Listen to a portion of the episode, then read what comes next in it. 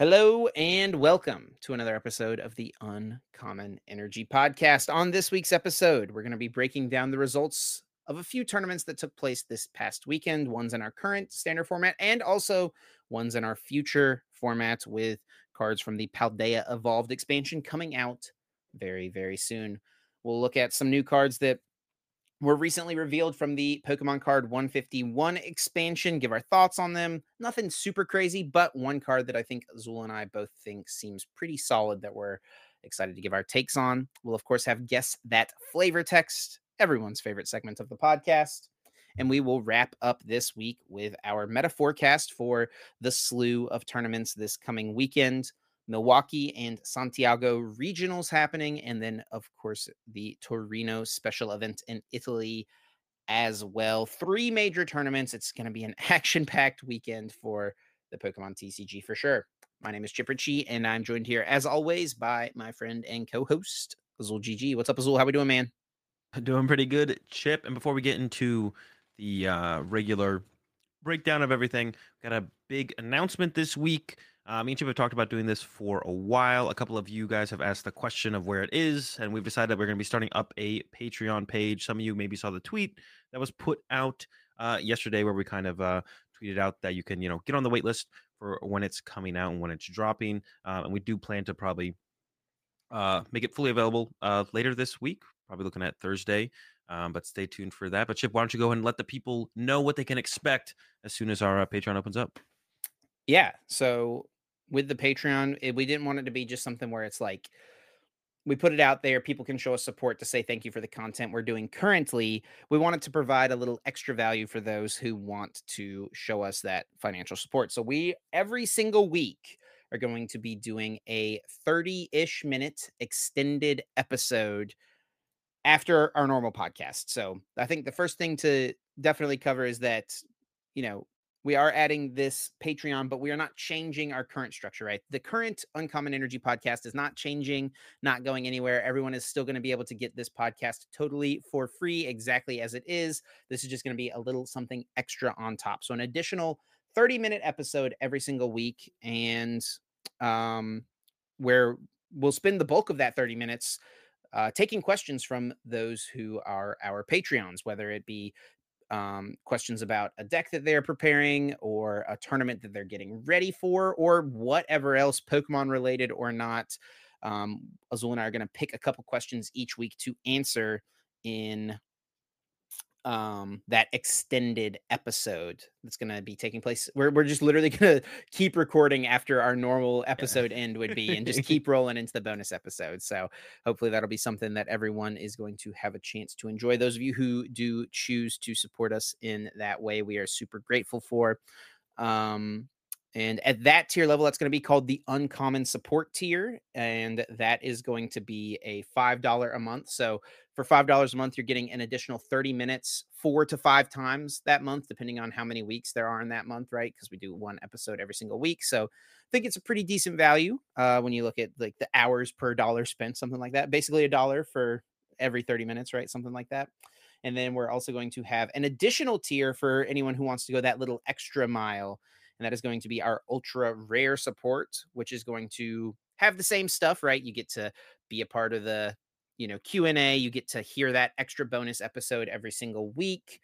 And in addition to that, we're going to be uh, mailing out everyone in the ultra rare support tier a card from Guess That Flavor Text that Azul and I are going to be signing once a month. So every single month, you're going to get a card signed by both Azul and myself that is going to be a card that we had featured on Guess That Flavor Text. Shout out to our buddy Kid for that pretty fun idea. And yeah. uh, yeah, I'm excited about it. And that tier is going to be $25 a month, just a little something extra.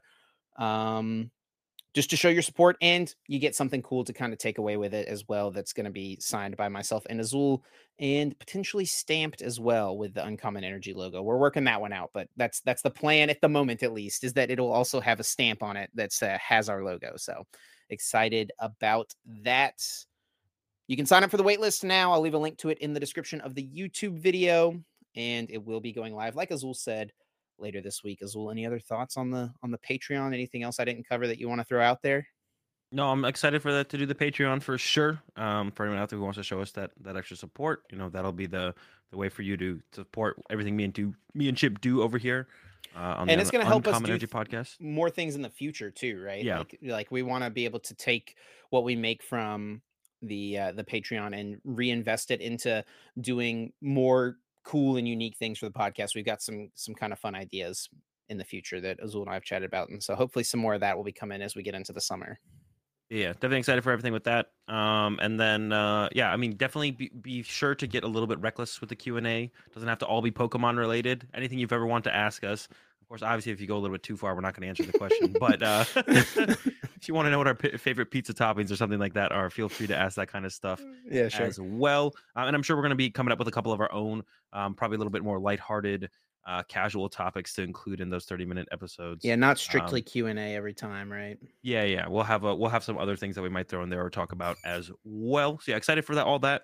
And then yeah, it'll be live later this week. Check out the description for the waitlist link. And then um yeah, I think covers everything we need to talk about with that.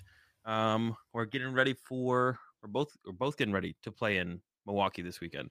Uh but before we got into uh what is the what is the saying they used to say? Regularly tuned or your regularly scheduled Your regularly scheduled programming. yeah, it was like on my mind, but I couldn't remember what they said. Um, I did want to make a comment real fast, not going to dwell on this very long, about last week's episode. We talked about the whole Rowan situation, uh, and one someone left a comment saying uh, it seemed like I hated Rowan, which I definitely don't hate Rowan. Um, I do want to kind of like wrap up my whole take and opinion on this in this last in this quick like twenty seconds to say uh, I don't think Rowan is any kind of extremist. I don't think Rowan's friends are any kind of extremists. Um, but I think, and I think going out of your way to call them extremists, um, or going out of their way to fully exonerate them of is exonerate the right word of any responsibility for potential actions, which is kind of like the you know on the sides of the spectrum of the choices you can make, the far left, the far right sides, not politically, but just like saying they did nothing wrong, everything's fine, Rowan's a great guy, and saying Rowan's an extremist. Um, when we saw the posts come out from you know Jared Grimes, Josh, Josh, I'm sorry, I don't remember your I don't remember your last name, uh, and then Michael Slutsky. I think the point of what they were trying to say was basically no one's an extremist until they're an extremist. That's a lot of what I got from reading uh, through most of their posts. So I think that's like really the big point to kind of settle in here. Going out of the way and calling them extremists, I don't think is right. But I also just thinking that you know Rowan's a good guy or Rowan's friends are good guys, whatever it might be. Um, you know, there's no reason to be um, attacking them this harshly over this incident. No one's an extremist until they're an extremist, and that's when everyone's like, "Oh my gosh, I can't believe they were who they are." So that's I just want to kind of leave that out there. With I think that kind of covers that in my my opinion, my take on the whole situation. I don't hate Rowan, but once again, they're definitely like a you know a little bit of a middle ground here that I think both people need to kind of, or people from both sides need to come together on a little bit um, and have that kind of thought process. But yeah, this week getting ready for Milwaukee regionals. My week has been pretty mid, to be honest, leading up to Milwaukee. I've been sick. I got sick. I haven't been sick after an event in a while. I feel like, and we haven't had. Uh, of course, some people are going to say it's because we haven't. It's because we Oh, you're not wearing your mask. Yeah, we, we don't have masks anymore. We haven't had masks for a while, and I haven't gotten sick after an event in a while. It feels like. But I was sick this week. I was really sick for like the first three days, and I started streaming up again on Thursday or um, Friday. And um, so yeah, been doing that. I haven't been playing PTCG live at all. There was uh, there was the Taiwan event, which was super cool to see some new format stuff. I just like kind of live reacting to uh, tournaments, in general, which makes me want to go to like less regionals throughout the year, so that way I can like be at home streaming, kind of watching is them. this, to be you've honest, had this. We've It's, like, had this not all of them, so just some. bro literally like last year whenever you didn't do euic you were like oh man i had a fun time like streaming euic maybe i'll do this like a few more times and then how many regionals have you skipped this year Zero, zero regional so Okay, far. I mean, it doesn't mean it doesn't mean like I'm not thinking about it more and more towards the Sure, though, especially sure. once I do these these kind of like streams where I'm like just watching the game because watching it live is so much better than watching a VOD, right? yeah it is um, it's a lot more entertaining to watch it live. Um, but yeah, I was sick for most of it. Haven't booted up PTCG live, been still making the content though, which has been it just I've been just having a ton of fun with all the content I have been making that's not involving PTCG live to be honest. So it's been uh, a good time with that.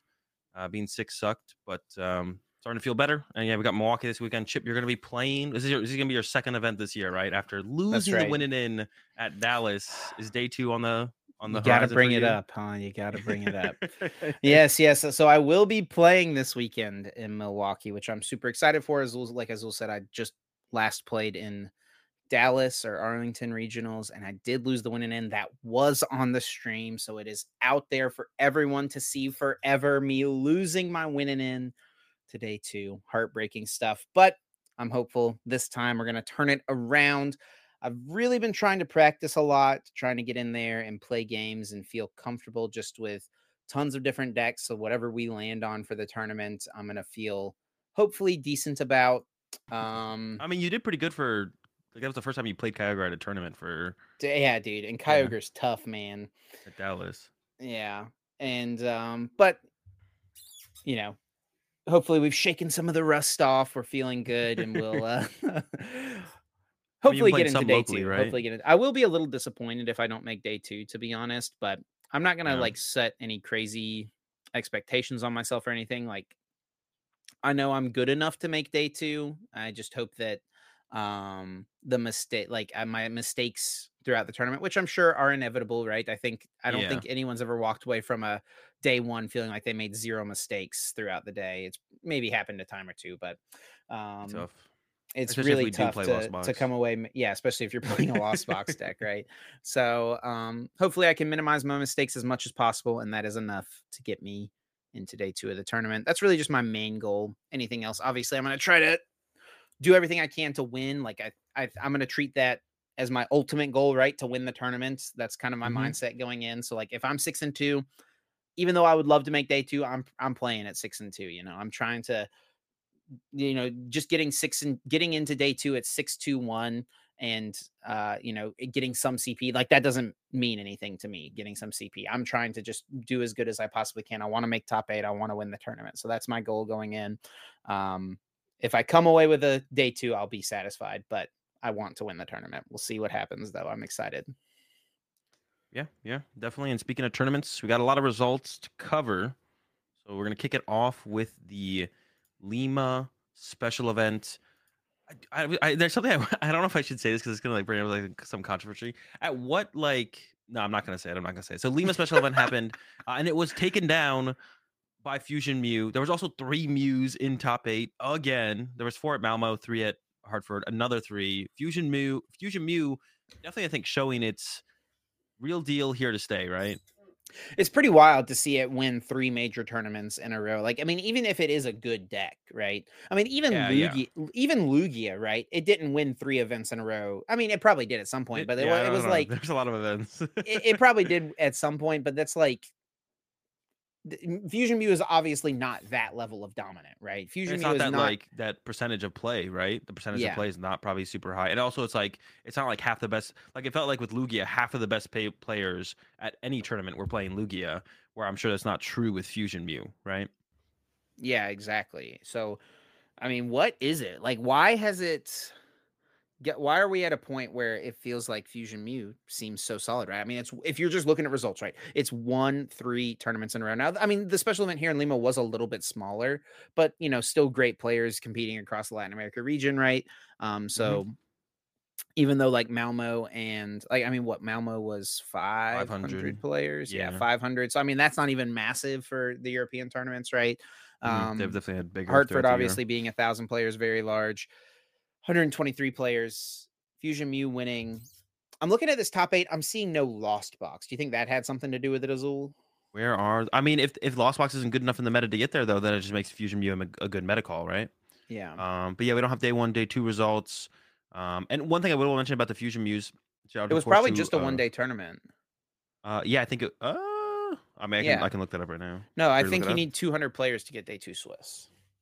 But it could have been. Oh, I guess it was like a day two tournament, maybe in terms of they just played top eight. Yeah, they just played top eight. The yeah, there was yeah. no, there was no, yeah, day two Swiss rounds, of course. Yeah, yeah. Um, what was I gonna say is yeah, shout out to Rodrigo getting the dub. Um, Montoya, uh, and they were both fusion Mews, including Rodrigo's, was the more hybrid build, which I think I've I've had a little bit of experience in running some games with it. I like the hybrid a little bit better than the the kind of the turbo with the trekking shoes. I feel like the trekking shoes don't very do much. I think the actual cards is what I like to call them. If you're not playing something like a trekking shoes or an acro bike, instead you're playing actual cards Sure. do, a- do a thing. Um, it feels a little bit uh, more powerful, and you get definitely a little bit more diverse of a, or you get a little bit better of a, a matchup spread having the the two judge in there. There was no judge in the list that Rowan played. Uh, second path, so it like helps your Lost Box matchup a lot. I also think, yeah, the lack of Lost City was just really bizarre in Rowan's list. The more I thought about it, like Crystal Cave is okay against Lost Box, but I feel like Lost City is always just better. So yeah, I actually really like the hybrid build, and that's what we saw both of the players in top eight with the uh, the Meloetta playing. Yeah, both on kind of similar lists. Now there was also a DTE kind of more traditional Mew, and this one had kind of an interesting card in Oh, it. I didn't even. he's got he's got They the Skwovet, bro. The Skwovet. Crazy, oh crazy. my! this Actually, someone in kind of day two at interesting- uh, day two at Hartford, someone had the the squirrel in there. So I think Skwovet. Um, I actually had thought about Skwovet and Mew at some point in this format, but it was when I was trying uh like the cheesy dreepy stuff, right? I think Skwovet is better than Pidgeot to like make sure you never deck out. Um, potentially. I guess they can boss K. Well, no, they can't because you're dreepying them, right? So they can't like Yeah. KO the Skwovet at any point. Oh, point. so you but- don't deck out. Oh, so it's like better than the Pidgeotto. 'cause you can use it in general. because you can use it other times, right? Pidgeot's Yep. just literally there for dreepy mode, right? Well, but if you open Pidgeot, you can put it back in your deck. If you open Skwovet, you're Skwovetted. you got Silene, bro. You got Silene. No, no, I'm just saying the Skwovet is just in play for the rest of the game. Sure. Whereas Pidgeot, you can put back to the deck. But Yeah, Skwovet is is it even that uh, like when playing Mew this format, there are plenty of times where it's like you've got a nest ball Yeah. in your hand, you've got a path to the peak, a lost vacuum you don't want to play right now, right? Like these cards that kind of clunk your hand up. Skwovet seems okay, but it does come at the cost, obviously, of having a non-fusion strike Pokemon in play. So I'm not sure that it's totally worth it, but like I kind of see with what they I see what they were going for here, right? Yeah, yeah. And I, I think the Skwovet might be better than the fourth Genesect, right? Like if you're anything in a situation where you're gonna put a fourth Genesect down, but theoretically you for your first three Genesects, you want the fourth Genesect in play to draw better off the first three Genesects, right? Yeah, I'm gonna go ahead and chalk it up and say this Skwovet ate it, but it is it is cute. I think someone did day two Hartford with it as well. I mean, mu- like that's the thing is like, I mean, you could put a Skwovet in anything in any of these top decks, and it would probably be like fine. You probably want to put want to put it in Lost Box because that sounds miserable. Well, no, but like, I mean, I think like it there's, makes there's most obviously sense- some functionality Yeah, here. yeah, yeah, there is yeah. some functionality here. But I'm saying like if a deck is powerful enough, if you have one dead card, it's not the end of the world, right? Sure. Yeah. And you know, that could be the situation here, right? Like maybe the Skwovet was in the list and then it just got discarded every single game. yeah, it's just there for, you know, it's just there for uh Moral morale support. Boost. Yeah, the morale boost, yeah. For sure. Um, we had uh Lugia taking second. Lugia still showing up back to back seconds, I guess, back to back seconds during the week. And I think this is pretty close to. Ju- I I mean, I would I just give kind of Reagan the credit for kind of the initial build list. A lot of people were doing the Urshifu stuff, uh, the Stonjourner over the Yveltal, and for Stadium and the Pumpkaboo, um, which I don't hate because you know there's a lot of Mew running around with Path Yeah. right now. So. Uh, and Arctina as well, which we saw was uh, the uh, in the top four as well. That's got the path as well. So I'm sure. Well, actually, at what point would you play second Pumpkaboo? Would you ever play second Pumpkaboo? Probably not because be like about prizing it, I guess. Or yeah, you that would be pretty much it. I mean, you have a lot of ways to find it, right? I mean, it's really just four four Ultra Ball, four Yeah, capturing probably not. aroma, right? Because Mesagoza, you don't care about Mesagoza for Pumpkaboo because you put your Mesagoza in play, right? yeah, it'd be annoying as a Mew player though if your opponent like researches turn one discards a Pumpkaboo and then they hit you with the second Pumpkaboo. uh, but I do really like two collapse in Lugia. I think two collapse is super Sure. strong in Lugia, so I'm a huge fan of double collapsed. But it is it does feel like a little bit hard to maneuver in there when Pumpkaboo is such a high value because of how much path there is right now. This list also has four double turbo and two V guards, so just a little switch up of the energy lie, count. I hate the I hate four double turbo. I was like, I hate double turbo. Double turbo just feels terrible in Lugia to be honest. Yeah. That something um that stood out to me too, and I was like, dude, that card feels terrible. Lugia. I feel like I never want it. And also, like he's playing the Stonjourner over the Yveltal as well. Yeah. I mean, which I guess makes sense with the decline of Guardy, right? But Yeah, but it's but with the increase of Mew, Evol's right? really good against Mew. Yeah. yeah. So I'm not I'm not a big fan of the the Journer, but maybe like Arc and even like Miraidon were like super popular. Uh, expected in the meta, but at that point I would probably go with the one one. I would try. I'd fit the Stonjourner on top of the Yveltal, but uh, but yeah, Lugia does it again. Um, and then we had uh, Diego with the Arctina, world Yeah, champion. speaking of Arceus. Uh, third placed, uh, another Skwovet in the in the there's a but this one makes a little bit more sense. I feel like. Yeah. Uh, and this list pretty just straightforward, right? Like nothing special. Like I guess the, the list to kind of compare it to is like kind of Landon's, uh, who won Portland Regionals. Um, but the, in, in, like the comparison right now, Cheren's Care plus the Pal Pad get a little bit stronger of a Lost Box matchup. Yeah, so literally, I think it's Landon's list minus two trekking shoes plus Cheren's plus Pal Pad, and and then second choice belt over the oh, over the uh, gloves, yeah, which yeah, does yeah. make I sense. Rise and Mew, sense. yeah, Rise and Mew, decrease in Guardy. Well, I guess the gloves did the same thing there. What is the reason to play it if what do you It's literally just for oh Guardy. Lugia the Lugia matchup to KO the Lugia V Star with the V Guard. Yeah, yeah. Oh, the yeah. gloves. Yeah, uh, saying the, the gloves benefit of having choice belt over it. Yeah, Yeah, yeah, yeah, yeah. Mhm, yeah, mhm. for sure. Yeah, so like. I mean, gloves versus choice belt, it's literally the same in the Mew matchup. It doesn't really matter against Lost Box. You don't need either of them. I mean, I guess like what I mean, are we doing anything with any of these guys? Bite for 20? No, yeah. So cleansing gloves not doing anything. No, I into- literally had a game recently where I could get a KO with Skwovet with a choice belt on. Well, not recently because I haven't played PTCG Live forever, but the last time I played PTCG Live, that actually came up Skwovet plus choice belt. And did you do it? I don't remember. I maybe did. Bruh, you would remember, so you definitely didn't do it. I remember it was like a big deal. I can't remember for sure if it happened or not. I mean, it's a big deal. The Skwovet getting in there for a knockout. I definitely like putting the Cheren's carry in this list. That was like one of the first things I did after I saw Landon's list. Whenever I was testing this deck, It was like, yeah, the Lost Box is too good and popular. a Cheren's care in here seems super super good. I almost wonder if Volo. Nah, nah, not Volo. I was thinking Volo could be an option as no, well, up. but I don't think you want to. I mean, because like against Lost Box, you don't hate like attacking with a Tina V, right? And then you can clear it out of play with a Volo. Yeah, but- but Terrence probably makes more sense to conserve the resources. Also, like in like against other arc decks to be able to chain your Arceus when they can or something like that is pretty cool. Yeah, for Um, sure. Speaking of other arc decks as well, there was one more of those in top eight by AJ. Uh, with the Arc Dura Umbreon, kind of something we've gotten a little bit more used to seeing. It was all over the place in Hartford. I think it's going to be probably pretty popular in Milwaukee, if I had to guess. Um, but yeah, nothing. I mean, this looks pretty similar to a lot of the lists we've seen doing well. Ryan Harris recently getting top eight with it. Yep. I Yeah, don't I- think. Did Ryan almost feels like- play- Go I ahead. almost feel like this list is like kind of fleshed out at this point. Like you got Tutu Umbreon, Tutu Dur, a lot of Arceus, Lumineon, Alakazam, Hawlucha. The, th- the one thing that I've seen, seen a different take on is like Colress versus Research Count. Everyone plays the Karen's Conviction and Volo for the most part. Seems the double choice belt. Um, and then the Adventurers versus No Adventurers. I've seen both of those. Um, as adventures Discovery is really good. I was playing an Arctina deck with four Adventurers in it. Over the researches, it, it felt pretty good. Like I don't know, Adventures Discovery gets you like- what you need. Especially if yeah. you like Starbirth for Adventures Discovery, like that felt feels really clean. Um, I mean, in, in a deck like this, where you have literally what seven different possible targets for the Yep. discovery, right? And you might want to have Arceus V Star, Duraludon VMAX, and Umbreon VMAX all in play at the same time. Yeah. Like, it makes it does make sense. It definitely makes sense, and it's like you're not gonna, even though research is obviously one of the best cards in the history of the game. Discard your hand, draw seven cards, incredible draw power.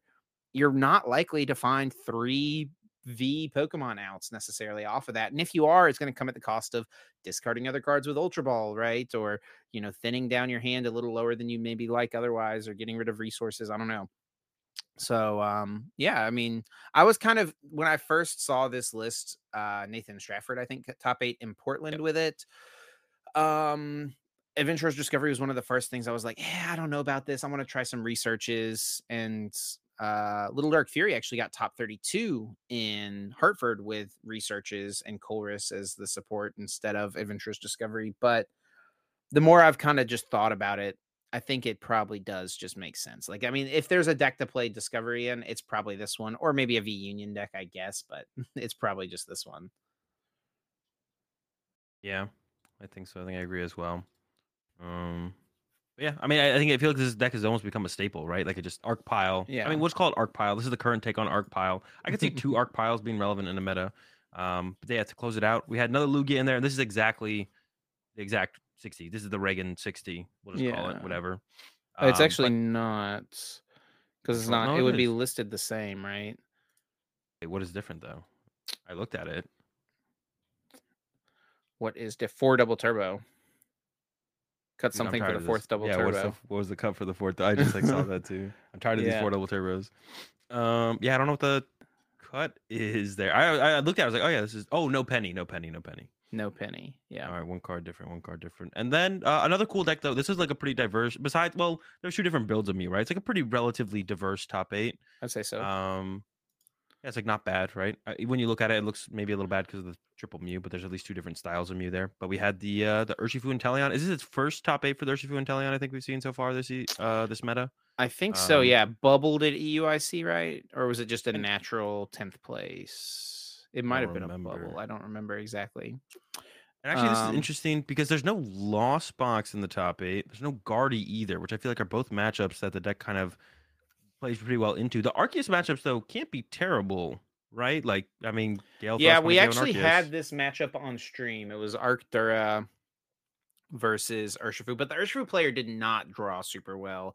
Like literally, it was it was just like a really clunky game one. They lost pretty quick, and then game, game two, they opened up like all three Inteleon VMAX in their opening hand or something ridiculous, if I remember right. So, um, yeah, we did have a our, our Arctura Umbreon on against this, and the Arctura Umbreon did end up winning. It was Ryan Harris, I think, uh, who ended up winning in that one. But Mhm. um, Matchup seems like that could definitely be close though, right? Like, yeah, I, I don't feel like it's definitely like. I mean, obviously, Urshifu, like um, obviously, Duraludon is solid against this, right? Like skyscraper. Yeah. No, no, but you have basic energies to attack it, attack with right? There's yeah. other things you can attack. Um, Is it? Yeah, it, it- seems cool because nothing's one hit KO in anything. I mean, yeah, you have the, the Urshi's one hit KO in Arceus, but past that, there's no one hit KOs kind of happening. And also, you can do like really cheesy. Uh, oh no, that's not true because no one in the no one with the Arc on Umbreon deck plays Drapion. But I feel like moving forward, you'll probably want to include the Drapion so you have like a more aggressive early out. But you can use Drapion can be pretty good against the Urshifu Inteleon deck because this is something I forget all the time. But Drapion reduces its attack cost against Rapid Strike, Single Strike, and Fusion Strike Pokemon. So you can kind of get in there against a couple different uh couple different types, a couple different strikes, I should say. type Um, strikes. We'll forget about that one, but um This is yeah, it was cool deck. this to me has felt like the coolest deck in the format, but it just is. It's just not smooth. Still not great. Yeah. I- It's just. I feel like your Lost Box matchup is very good, and like you said, the Gardevoir matchup seems really good as well. Just because you can be so aggressive so quickly, and like there's pretty much always going to be something for you to yoga loop at some at some point. And Yeah. And once I actually go like for a Zacian one at KO, you can like loop that and or Alakazam yeah, around. they put so much yeah. damage in play, right? Yeah, they're helping you out with that one. for but sure. the deck is it does just feel really clunky. Um, Yeah, you've, you've just got the double Drapion in here for your Mew matchup, which is gonna be enough sometimes. Like sometimes if you can just set up a board of like two Octillery and then put a Drapion down and attack it, like they can Roxanne judge you, whatever. It's like you all you need is Drapion because Octillery can get you the stadium to bump the path, right? Um, it can get your Karinas to like draw cards or um, I don't know. It, it like that's pretty much all you need because you're gonna have the guaranteed path bump through the Octillery, right? Yeah, yeah, definitely. Um, but yeah, I think it covers most of the top eight. Then from uh Lima, is it Lima? It's it's Lima, right? Lima, yeah. Peru. Lima. Um, the next tournament we can talk about, um, in not quite in this format. Over in Thailand, they have like triple beat, which doesn't add much to the format. Um, but the third place deck does kind of change up a lot for that. But we can talk about the, the two finalist decks first, which were both Arc Piles. We had Arc Dur Umbreon versus Arc Dur Vulpix in the finals of the uh it 500 person this is like effectively a regional i think thailand championships actually this might be effectively their national championship I think it is. Yes. yeah so thailand uh you know national championships is that this is their big regional or region biggest their big tournament in the region is what I is what I'm trying to say Yeah, in yeah. thailand um yeah and uh two arc piles in the finals Yeah. The second one is really interesting. It's kind of similar to Alex Schemanske's deck, right? But we got a Galarian Zapdos V in there, maybe for the mirror match more than anything, right? Just something So that can kind of unexpectedly clear an Arceus out of play yeah if you're I- not playing around it. Arceus popular enough when you want this. That's that is a little bizarre to me. That's I mean, me Arceus, sure. dude, Arceus is like if you combine Arctina and um Arc Duraludon, like looking at the Hartford results, it was the most popular deck in day two. If you combine just Yeah, Arceus variants true. in general. Fair. So I mean, I don't think it's crazy to say that like Arceus decks in general will take up 20 over 20% of the meta, right? Um like that's I think reasonable. Yeah, no, uh, yeah. I don't know. With decks kind of making this resurgence, I think we're just gonna drop off yeah, a little bit. Well, this maybe so. weekend, but the for the weekend that this these tournaments were played, like I I do agree. I guess right. Like Arc's been Arc's been hype. Arc's been hot. Um, I do think there was still an argument for even this weekend that, eh, you maybe don't want to play the Arc decks, but I mean, it worked out with them in the finals, right? And they they were playing. Um, well, one of them was playing. and I don't even know. What, let me look at the list. The, the Vulpix list was playing the Drapion. The other list did not have any Drapion. So No. did, uh, but did have the Raihan, which allows you to kind of make an Umbreon out of nowhere. Um, and then with a Choice Belt that does win a KO VMAX. So you do have something to kind of work with. And they can't just kind of pick off your Umbreons on the bench or your Pokemon in general and you not have a response. Wait, does it am I misremembering Umbreon second attack? No, the um, well, you go put the V down, you make it a VMAX. Does win 60 minus 20 plus Choice Belt. Oh, sure. So uh, yeah, yeah, you're talking. no you have idea to have the two V's second down. attack- You can't, I have yeah, no i- yeah, yeah. You have to have like two V's down right away. I see. Yeah. I was like, the, I thought this, I was like, the second attack just does 80 damage. I'm pretty sure. So hey, it does it does more though. What? Does Pokemon have I- any if you have damage counters on it, Oh, how can we get damage counters on it? Is there any uh, way to? Houndoom.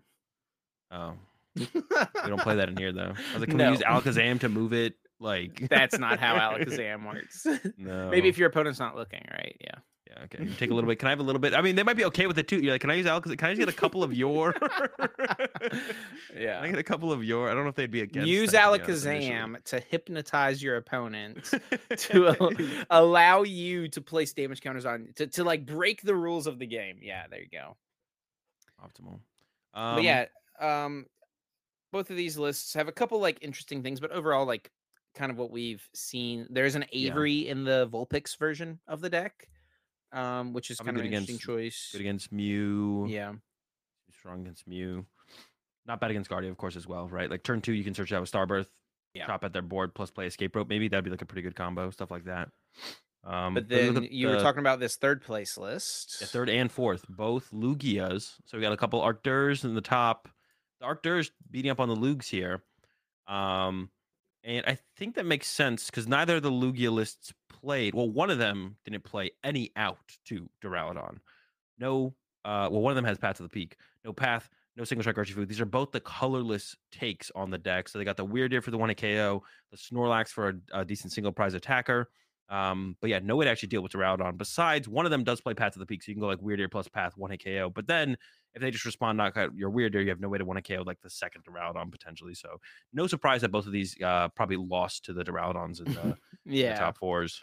yeah, that one definitely checks out. So th- this is a deck I'm uh I, I think we're gonna see a bit more of. I think we'll see it Lugia moving away from the single strike, just kind of like from the results we've seen from Japan and here these other um Asian countries. Like it just seems like this is gonna become kind of the way to play Lugia moving forward. Jet energy, this new energy card coming out, which allows you when you attach it to move a Pokemon from your bench into the active spot, combos well with the Wyrdeer. Like as we'll mention for anyone who doesn't know, it does 40 damage for each energy attached to it. And you can load a bunch of energies into play, obviously, with Archeops. Also combos well with the Snorlax because, you know, Snorlax is a sleepy boy, puts himself down or puts himself to sleep, not down, right? and um, you want to get around that. Now, there is something interesting here in this third place list. Sylveon V. Azul, what the heck's going on here? I don't. It searches for an item card. Yeah. Like, yeah. It's like I could understand it. Maybe like you use it You got three Turn one. choices. You get the Ultra Ball. The Ultra Ball gets either the Lumineon for the Burnet or the Lugia V Star. I guess if you have the bench space, right, you have so many less. Te- you're not building up towards a single strike Urshifu. You don't have T-Tars to put on your bench. So I guess I don't hate it. It seems off. It definitely seems off. I'm not a huge fan of it when I initially look at it. I'm actually surprised neither of them. And this is pro- uh, we do see the Dunsparce actually. Was Dunsparce in both lists? Dunsparce making a comeback maybe? No, just in one of the lists. Yeah, just Um, in one. no Radiant Pokemon in one of the lists though, but then chose not to play the Radiant Charizard plus one Lumi- Luminous Energy, which feels off as well. Like that feels like it's just really powerful potentially Mhm. again. Um, so yeah, neither of them rocking the Charizard Luminous Energy combo, or oh no, they don't have Luxray reversal energies. They don't have. They only have. They only have Triple B. That's like it's like hard to see them have new cards, but not all the new cards. It's like my brain's not quite. Yeah, Luminous the way Energy was in Triple B, right? Versatile energy? No, luminous energy is yeah. Luminous Uh, energy. Yeah. To be yeah. honest, I don't know. I'm pretty. I'm pretty sure it is. Yeah. I think so. So that would, would have Um, been an option. Yeah, I'm definitely not sold on the Sylveon. That seems a little bit too gimmicky. But uh colorless Lugia, it's cool to see a new take on Lugia kind of doing well. Um Is it? yeah, Is it really more Lugia? Really? well, if it's not like broken, Sure. like yeah, like it's fine. Like I'm fine with It. I'm fine with Lugia being good in this format. Just not I just wasn't a big fan of it being good in the last format. it and Arceus have that in common, right? The fact that they are colorless, um, and the fact that they like synergize good. can synergize with so many different things, right? Like you can you have tons of options when you're playing a Lugia deck, you have tons of options when you're playing an Arceus deck. And those are cards that will continue to evolve with the metagame and continue to evolve with new cards that come out as they are both, as long as they're both legal. Arceus maybe a little bit less so since there's no new Pokemon V being printed yeah, to like can pair with it, I guess. But yeah. But Lugia, yeah, um, Lugia's always getting more special energy, right? So yeah. it, uh, it can only get. It's, what if we just get back to the exact same format like a year from now? Because Lugia doesn't rotate. again. Lugia doesn't rotate, so you know it's just waiting to like stockpile those special energies over and over and over every every new set release. It's going to be here Um, for a while, but yeah, let's look at these top eight lists now. We do for it. have a Lost Box with Zapdos, Radiant Charizard, so a Sableye uh, Charizard deck. I was loo- looking for the Sableyes at first. This deck layout is super weird. I Oh. Yeah, they like, forgot where to put like organize on go. the one mill tank in here, which is kind of interesting. The hit and run, the Hatterene, and the Regieleki V. They can't hit and run into the Miltank. Yeah, So sure. you can sit there and attack. You literally can just attack with the Miltank eventually if they don't deal with it to get through the Klefki. just scrolling through real quick to see what else there was. But yeah, Zapdos and Radiant Charizard. Um, then we have another Lost Box. This one One trekking shoe. I was gonna say it looks yeah, this looks like Kyogre, but there's no Kyogre in here. It's just Where's the- turbo, I guess, There's right? no way the trekking shoes is better than a Pokegear, right? yeah, if you're gonna play a one of item like that, it's gotta be Pokegear for sure. or third force sealstone or something because they're pretty invested into the um man i really don't like these builds like this but that don't have a a sky sealstone man like the mew matchup seems so obnoxious if you don't have sky sealstone or kyogre like i don't know i'm not a big fan of the lack of it's like a more You're just gonna turbo based build Roxanne. yeah, you're just gonna get Roxanne. You don't have a like we saw it from uh Brennan. Uh Cameraman got third at Malmo. They were playing that, but they were going they were going more all out in the turbo sense. So I, I was like, okay, I can maybe get down with this a little bit more. You know, just set up all your V Pokemon because they were playing Dragonite, Raikou, Drapion, but they had two Pokestop, three trekking shoes, three Lost Vacuum. They were just like, we're just going. And then I can be like, okay, maybe no Sky Seal Stone because we're just gonna set up Dragonite and Raikou and Drapion, and we're just gonna try and go okay, okay, okay. Like we're not we're just gonna ignore the Mew VMAX until the Drapion maybe deals with it or something. Um, but when you're playing like a little bit, little bit more reserved build, but not reserved enough where you're adding the Kyogre, um, you're in between. I feel like that's where the then we saw kind of like that's what Hedrick played to win Bogota special event. Um, that's where like the the um the Sky Seal Stone I think it fits super well. So yeah, I was kind of surprised to not see that in those type of builds because I feel like it, yeah, especially with how much Mew there is in it right these days. So We've got an Arctina here with the flying Pikachu as well. Um, this feels like when people try to get the peak into a deck, it, it's in Arctina right now, which is kind of interesting. That that's like Yeah. where it slots in most natural. Like, I mean, this is not the first time I've seen Arctina um Pikachu, right? I mean, I, I don't really, I don't know where we're going with this. Right? Are we trying to help our Lost Box matchup? Is that like the purpose of this? That has to be it, right? But like, Yeah. I feel like just like a second chance care, be more consistent. Like the Lost Box matchup is where you can kind of give up on a little bit of consistency, I guess. Of course, especially when you have like a powerful attacker like the Flying Pikachu. I guess the other argument for the Flying Pikachu is the Lugia matchup because Flying Pikachu is really good to Lugia. what I was just thinking. Yeah. Uh, one it KOs Lugia, and then all the basic attackers the Through V Guard like that. energy, right? Which Tina can't do Yeah, it KOs it through the V Guard energy. get choice belt, but So maybe that's like the reason to play the Flying Pikachu more so than anything is the uh the Lugia matchup, more so than Lost Box matchup. And it's not bad in the Lost Box matchup, of course, right? But I just think like second Cheren's Care kind of fits it better, and then you don't like add a bunch of cards that make your deck clunky. But the Lugia matchup might make up for that, to be honest, overall. Uh, and it can actually be weirdly good against Guardy because you stop Zacian as an attacker. So if you can like, if they don't have the energy built up on Shiny Arcana yet to deal with your Pikachu, or you kind of pick it off, they actually can't deal with your Pikachu sometimes. So like Pikachu's like weirdly good against Guardy sometimes. sure. And speaking of Guardy, with a Guardy though. Yeah, speaking of Guardy, that was the final list here from the top eight.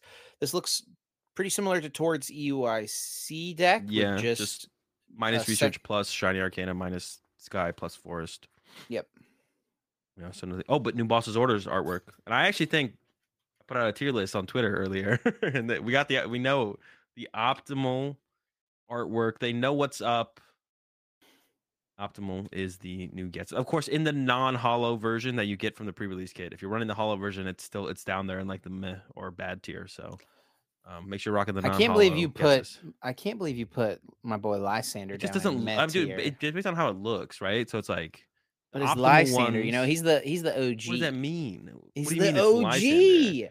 So why aren't you why aren't you playing like Charizard? Charizard's like the OG Pokemon. Why aren't all your Pokemon decks? Why aren't you just playing Because Charizard? Because I don't have the choice to play Charizard. I do have the choice to play Lysander. I guess Giovanni is like the OG OG. Yeah, oh, Like, it's- It's, a different type of OG. Boss's have- orders I is the have Ghetsis OG. as- Gusting card. Ghetsis. Ghetsis just feels out of place, man. Also, like I have no connect. Like uh, the Gen Five is the generation of the games that I like never played. So, and uh, I- I know there's like some big time Gen Five apologists that are probably going to come for me over that one, but I just uh, I don't care about Ghetsis, man. I don't care about him. And I mean, I don't care about like why is his coat honest. so big? Why is it? Yeah, that's true. Azul does does not care. He just reads the text. They could all be blank, to be honest. And that's as long as they're as long as he can read the text and they're not hollow. Azul does not care what the card looks like. He doesn't care what Pokemon is on the card. He just cares about the the, the numbers and the words. I did redo the tier list as far as artwork goes, and then both of the full art Ghetsis were uh, in the top two tiers, um, and no one else was in the top tiers because those are definitely the coolest looking cards for sure. Are the full art gets Ghetsis or the full art alternate art, whatever. Um, those ones are yeah, but so I definitely I, I you know I have some opinion on the artwork of cards, but I'm just thinking optimal in terms of what I'm going to be playing at events most of the time. Um, but we're not going to be playing with that one for a little while until uh what's it called is legal but i'm excited for it yeah. uh, but speaking then- of like next next format we do have the taiwan championships once again this is basically their big event and this was 2600 players bro apparently it's not just in japan that they got like insanely big tournaments i mean i think naic could have pushed for like 3k if we had i we could have pushed for 3k for sure but 2600 player uh day one was best of one which was of course cringe but um, it was pretty cool to watch the whole tournament kind of unfold. Day two, uh, and then I did like VOD review top cut afterwards, and there was a Guardy finals and mirrors, uh, or Guardy mirror and finals. Yeah, so this tournament had tons of the new cards, Lego. The big ones being Iono, obviously. Iono was in a ton of these decks. Definitely going to be a meta defining card. It's going to be super, Super heavily Rod. played. Uh, Super Rod is another one that was in a ton of these decks, and Reversal Energy as well. So yeah, Azul, you said you watched. You watched? Did you watch every stream game from the tournament, or just about No, I watched every day two and- game? And what did I watch? I watched all of day two Swiss, and then I rewatched the top cut because it was like it was like Swiss day two Swiss ended, and then it was like 45 minutes later. I was like they still hadn't started top cut, so I was like, okay, I, I gotta get to bed. I'm gonna go to sleep. But I woke up the next day, and rewatched those. I watched probably four or five rounds of day one. So it's like nine rounds day one, only four rounds day two, but day two was best two out of three. It was a pretty interesting. It wasn't that many rounds for 2,600 players, to be honest. Um, Yeah. yeah, there wasn't that many rounds. Um, but I, when day one, when day two started and it was 9-0 versus 9 I was like, oh shoot, they had a lot of players at this tournament. There's two 9-0s playing against each other. So, um, but I wasn't, uh, I didn't know quite how many, but yeah, they had quite a bit. So there's a ton of uh, Gardevoir here up at the top, Yeah. you know, in top eight, and then also uh, Palkia Chien Pao, which was um, which is interesting to see, right? I think Chien Pao. I think everyone looks at the card and kind of recognizes like the stats are good, right? This thing can do a lot of damage, and obviously it combos with Baxcalibur. But the question just has to be like, is having a medium HP two prize attacker like beat stick Pokemon in the format is that good enough, right? And Miraidon was that, and the answer was no. Yeah, I actually don't think it really changes. I know there's two of them here in top eight, but the top three decks are all Gardevoir. There's another Gardevoir. Half of top cut was Gardevoir, uh, and it really is just Beatstick Junior or Senior. Uh, but I can't attack turn one, right? Like Miraidon can. So you just beating the stick like turn one turn later than like Miraidon does. But like you make up for that, I guess, by having a little bit more versatility. Like you have the Palkia, which is a higher HP Pokemon. You can attack with Baxcalibur as a one prizer, and then you have Greninja as well. So it did still have. I, I, haven't watched any of these games. They still did have Baxcalibur in the deck. Oh yeah, yeah, yeah, yeah, There was yeah. They all have. They couldn't get enough energy and play for the chance. Yeah, that, okay, that makes sense. Yeah, it wasn't just like yeah, Palkia early, clean up with Baxcalibur. Yeah, they they all played Baxcalibur for superior energy retrieval stuff like that. So the next cool, the next seems really cool. The way it kind of flows and plays seems really cool. We saw a lot of it on stream, but yeah, I don't think it's going to be holding up to the king, which did take down the whole tournament, which is Guardy. Uh, and the list that won, uh, the second place list is a lot more interesting, but the list that won, pretty vanilla. It's just straightforward. Yeah, it's got the four Iono in there and the two reversal energy for the big new cards. Also, Super Rod. I think Super Rod is kind of like um is secretly one of the biggest cards for this deck, right? Um, having to play uh what's it called miriam to get back pokemon right now? Dude so that bad. sucks. That's so bad. So Super Rod super big card for this to get back. Also mm-hmm. did play the luxray. Is that something after watching the tournament i mean is this luxray going to be just kind of in a deck that plays reversal energy is this something people are just to be playing yeah i mean it's it's in the lugia builds it's it's in the guardy builds both guardy builds i don't know i don't think we have the the list for the third place oh no we do have the list for the third place guard so good i can peep that right now did they have the Luxray? But yeah, like uh, it seems pretty good. Oh, there was not the Luxray in the third place build. But yeah, it seems pretty good. Like there was two reversal energy in this build, so you can hit that much harder with the Shiny Arcana.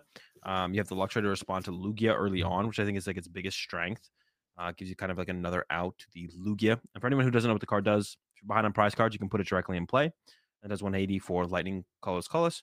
And to reversal energy, when you're behind, provides triple uh, rainbow energy to any uh, evo- evolution Pokemon but not an ev- so Luxray is not an evolved Pokemon because it didn't yeah. evolve to get into play, but it is still an evolution Pokemon.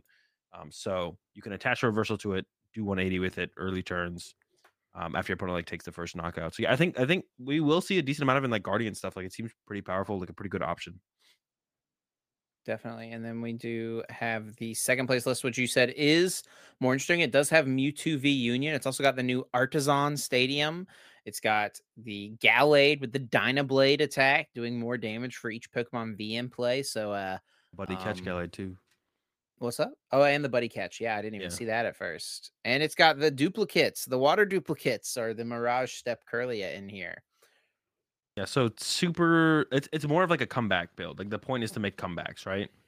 So there's no your... VIP pass and no fog crystal. No fog crystal is kind of wild. That is kind actually, yeah, I didn't even realize that. But that is kind of wild.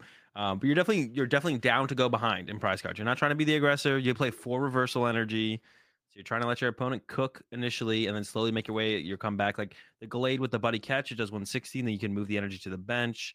You get those obviously those huge hits with the shiny arcana. Luxray into certain matchups is very strong as well. Palkia, Lugia, one of KOs. The Gallade is fighting type, so I guess it's pretty good against Arceus decks. Yeah. Yeah, if they have and three Pokemon and V in play, yeah. Um, and then you do have the you still have a Guardy EX in here to go for big load ups on the Shiny Arcana Gardevoir or even the Mewtwo V Union, but you actually don't need it because once you deck yourself out, you have Super Rod to recover psychic energy now. So you can just like deck yourself out, Super Rod, recover two psychics, put Mewtwo V Union in play, attaching Mewtwo V Union, Shiny Arcana to your Mewtwo V Union, Roxanne, Path. Wait, there's no Roxanne in this book. Iono Path. That's right. You don't need Roxanne. Yeah, anymore. who needs uh, Iono, Roxanne? Iono Path and then attack with Mewtwo V Union, right? So it's like a comeback build that you don't even need the Guard EX for because the Shiny Arcana, like I said, once you deck yourself out, Shiny Arcana is guaranteed double energy with Super Rod now. So Super Rod, I think, if, I feel like is like a little bit of a not sleeper card, but underappreciated how how much better it makes Gardevoir. I mean, yeah, this is I, I, think it's less exciting, or people are talking about it less because it's a reprint, right? We've had this card yeah. multiple times in the past. Everyone just kind of knows it's a good card, but like, I think, especially now with like the up to stipulation on there, Super Rod is probably just better than Ordinary Rod, to be honest. Um, I especially know, like in those instances where it's like, yeah, I'm just gonna throw three psychic energy back into the deck. Yeah, I think it's cl- it's close. That extra card can be a big difference. of four cards versus three, of course. And we, I would say there may be both like just S tier Pokemon recovery cards. And Super Rod did fair. gain the up to um, that Ordinary Rod had as well. Um, so it, it now has the up to. So you, if you have three Pokemon energy in your discard pile, you could just take like one Pokemon if you wanted to. Whereas in the past, you had to take three if there was three. And this is actually Um, like the fifth time that Super Rod's been printed. Yeah, night maintenance, Super right? Rod. Yeah. Now it is just Super Rod seems like the one they're gonna go with if they ever reprint it again. Though. Like Also, gonna- fun fact: this was a point of discussion this week because like the uh, updated rules and erratas and stuff came out for um the new set because pre-releases were this past weekend. Oh, by the way, I didn't I meant to mention this in the intro, but I played in a pre-release this weekend. It was actually a lot of fun. you win. I did well. I went 3-0. They actually didn't post the final standings, so I don't know if I won or not. I can go get anything my for doing well? no, so some stores will do like extra packs and stuff for people who win, and some stores just give everyone an extra three packs after the tournament's Oh, over. okay. And that's what this store did. They just give everyone three packs no matter how well you did, which you know, I think I'm fine with overall. Um, I thought my deck sucked, by the way, at first. I opened up my packs. I got a Copperajah EX, but I didn't pull a Cufant. Oh so no! I couldn't play my Copperajah EX. I basically was just How would my- anyone KO that if you could? uh, dude, I know. I was ready to sweep. I also got an Orthworm out of my packs too, so I was gonna have that guy in there, which has like 200 HP effectively if you get some metal energy on it. I was ready to cook, but I basically just had to play my kit, which was Baxcalibur, or uh, my kit was the Tinkaton, which I thought was good. Um, but it was paired with Baxcalibur, so there was like no synergy. My Pokemon search was one Great Ball and one Nest Ball, so I like never set up any of my evolutions. I did pull two Pincurchin from my packs, which was low key the MVP. I added a couple lightning energies. The pin Pincurchin, I didn't mean to go this deep into like the pre-release, you know, meta right here, but the pin Pincurchin does 20 flip a coin if heads paralyzed, and then its second attack. Both of these attacks are for one lightning energy. The second attack does 100 damage for one if you use the other attack the last turn. Oh. But here's the math works out perfectly for the pre-release meta because there's a Lokix that does 130 damage the turn it evolves from Nymble. So it does it's like for a grass it does 30 and then 100 more if it evolved, which KOs a bunch of stuff in the pre-release format, but it has 120 HP. So you go boom, have a chance to paralyze. Its second attack only does 70 damage, so they're not KOing your Pincurchin anyway. And if you don't paralyze them, they can attack you for 70, you knock them out. Or if they you do paralyze them, you guarantee knock them out the next turn. So there's a prize there.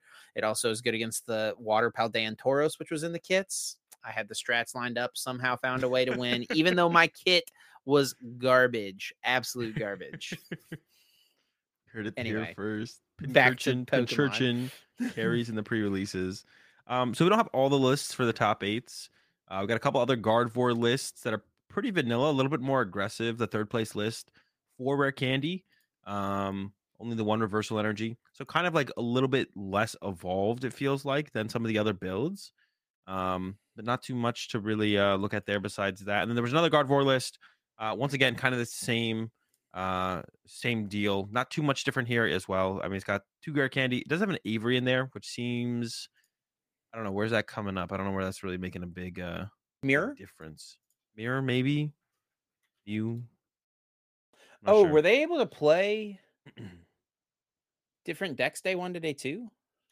oh no no no that's just a, uh, that's another list that was um that's the lugia list that got ninth Oh, okay. wait wait, maybe It you're right day one 9 with Strike Lugia. Day two 103 with Gardevoir EX rank seven into top cut. Final top eight. oh wait actually you might be right they might be able to switch decks we haven't been able to i haven't seen we haven't seen that in a while interesting oh Doesn't say it here on Pokestats. yeah Someone let us know. Maybe they just decided to play a different deck, and they were just like the cheating deck. the week to week cheating continues. Player switches decks and, and boasts about it on Twitter. um, yeah, actually, that'd be interesting to know if anyone in, in uh, who's listening knows were they able to switch decks day one to day two. Uh, Yeah. translate that tweet. See what they uh, see what this tweet said. Well, no, no, no. This is one, the this is all they say. No, no, no. Translate this tweet. 2,400 people use the deck. One hit Lugia. Day two pumpkin for. Oh, see, day two pumpkin for collapse. Oh, so they did make a, a, a deck adjustment. Yeah, yeah. So it looks like you were able to change like anything you wanted to. Like, and they only. What do you think of that went- format? So you competed in regionals back whenever I never played in a regionals where um you could play day one, standard day two was expanded. Back then Yeah. the card pool was pretty small. You basically were adding like four sets to the expanded card pool, Yeah. right? So it really didn't change too much. Um pre- people pretty yeah. much always played the same deck. Maybe Mhm. with one or two updates from the old card pool, but it really wasn't too much. So uh, I don't know. What are your thoughts on just kind of that format in general? Do you like that being able? We we get that I guess a little bit with Worlds, right? Where day one to day two, people are allowed to change their decks, but Yeah, that really just th- that feels like just two whole separate tournaments, right? Because you're starting yeah, over definitely. day two, um, as opposed to like keeping your record of match points from day one. What do you think? I mean, I definitely wouldn't be against it to be honest. Um, definitely not against the idea of of making that adjustment and like having like yeah, if you go into two, you can just switch up whatever you want. I don't think I don't think many people would, right? Um, but you'd have a little bit better read on the meta. It's not a full read on the meta and can kind of adjust from there. But of course, everyone can adjust from there, right? So Also, Um, sometimes you like have a cool I- deck idea in the last few hours leading up, and you like are like, all right, yeah, we're playing this deck, and you play the deck, and you realize during the tournament, oh, this would be better if this was this, or like this was a little. you would be able to evolve undercooked decks a lot. Yeah. I kind of don't like it though because then it kind of negates the potential for a really good meta call initially or a really cool deck, right? Someone just has a really cool deck. Like Sander would just get cooked, right? Sander goes into day two at eight and one. It's like, okay, I'm teching for Sander. Like, I don't actually, the more I think about it, the more I don't like it, right? Also, like you could know, like if there's only one person who's 801 and one person who's 90, you know you're gonna play each Oh, other yeah. round one, right? Right, yeah, cancel this, cancel this. We're not doing this. You can hard chalk tech it. for what you know the other person is playing, so you get a free win in the first round. Definitely not doing that. Yeah, we're chalking that idea. Don't, uh, but T- if, if TPCI does listen to these podcasts, they might take it and use that idea now. Don't do it, please. um. All right. So I think that covers the results from uh from the tournament. Twenty six hundred players. Really cool to see. The Pokemon's huge, man. Yeah. Pokemon is huge. It's international. Everyone's playing it. We It's not going anywhere. though. We need some bigger events, not just NA. I think uh in the western half of the world, we need some bigger venues for EUIC and NAIC. It'd be really cool to see us match those numbers at our biggest events, which are those two events, of course, UIC and NAIC, and even LAIC gets pretty big, not quite as big, but um, you know they're they're they'll be close behind. You know they're not far behind, so really hoping for some bigger bigger caps. We talked about that a little bit on the last episode. I don't think that I don't think TPCI is doing a terrible spot. I think they're doing a lot of terrible things that you know in general in the Pokemon TCG. I don't think they're doing a terrible, uh, doing terribly though in the terms of Pokemon uh, events. But let's go ahead and let's talk about some of these new 151 cards.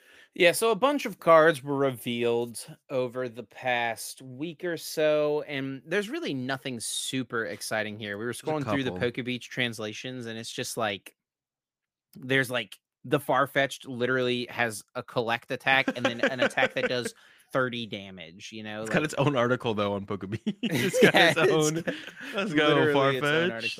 and I have to imagine it's because they're just like sp- sporadically Yeah. releasing these cards, right? So it's just as they're coming in, they're getting released. But yeah. um, one that we both thought was kind of interesting that we want to talk about was the Gengar.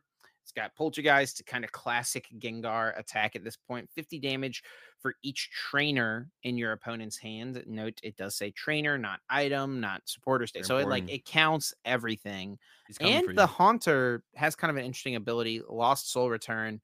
When you play this card from your hand to evolve a Pokemon, you may choose a supporter card from your opponent's discard pile and put it into their hand. Yeah, so I think there's like uh I mean it's kind of cool. It's kind of a cool build uh you could make with Gengar. I mean we saw uh Gengar Mimikyu uh being a cool deck for a little while with the Omastar. Um, I don't know if I would cool- call it a cool deck, bro. Well, with the Omastar it was cool. Yeah. Once you added it to Shadow Rider, that wasn't as cool. no one was Yeah. having fun Tr- with Revenant Gengar and expanded. Yeah. Oh yeah, Trevnor expanded. But no, but Omastar, Gengar Mimikyu, that was a cool deck. Wasn't great. Um, but yeah, I thought this was a cool one for sure. And I think the Haunter, maybe there'll be some other Pokemon at some point that can abuse the Haunter a little bit better by adding the the cards. Uh, it's, it is you specifically have to take a supporter and give it to them, but uh, in the future we might see something that is uh that is able to utilize it maybe even a little bit better than the Gengar. But uh, but I thought it was cool. I thought those were cool. But uh, there is kind of a potential powerhouse uh, that was revealed as well in the uh, uh, the Wiggly Wiggly Tough. Wigglytuff. yeah. EX. It's got the 250 HP, but the uh, ability, if you have a special energy attached to it, I suppose 100 HP. That's 350 HP. That's a lot of HP on a two prize stage one. That's just a lot of HP. I kind of mentioned this with the Charizard EX. Eventually, when the stats get so high, it doesn't matter if the rest of the card feels derpy. because like the attack is what 90 plus 90 for three colors if you played a supporter. Doing 180 damage is not all that ridiculously good, but when you back that up with 350 HP, I think there's some possibilities for this card for sure. Yeah, and the fact that you've got a little bit of energy acceleration potentially built in with a card that's coming out in our next set, a different Wigglytuff. So this is actually tough. something kind of cool that you get whenever you have evolving ultra rares, right? Evolving EXs. We, when we see this already with Gardevoir, right? The Gardevoir EX decks are playing the other Gardevoir. They're playing Gallade sometimes. You get to do a lot more cool things in the deck building process. And that is true here with Wigglytuff EX because in Paldea Evolved, there's this Wigglytuff which has the balloon therapy ability. Once during your turn, you may attach a therapeutic card, energy card from your hand to one of your Pokemon. So you get a little bit of energy acceleration. So you attach double turbo for a turn, use the other Wigglytuff to therapeutic energy, attach one more therapeutic energy, just uh, lets a Pokemon recover from special conditions, and it also can't be affected by special conditions. Um, but in this instance, it's really mostly just to accelerate energy, right? And um yeah, and you're hitting for a really energy efficient and really damage efficient 180 damage every single turn. Yeah, when you back that up, yeah, with the 350 HP, you are weak to fighting, but fighting's like not, eh, it's like kind of whatever right now. Bro, we got Um, too. Got Dunsparce. st- Dunsparce is still. ar- I hate that card so much, but yeah, we still have it. Yeah, so Wiggly and Wiggly might be able to make some moves here when they uh, release the 151, but we have no idea when we're getting the 151. I think it's sometime in July for.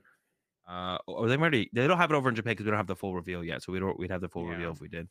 Um, but I think it's sometimes in, in July that Japan is getting the 151. We have no clue when it's making its way. We don't even know what the set's going to be called over here.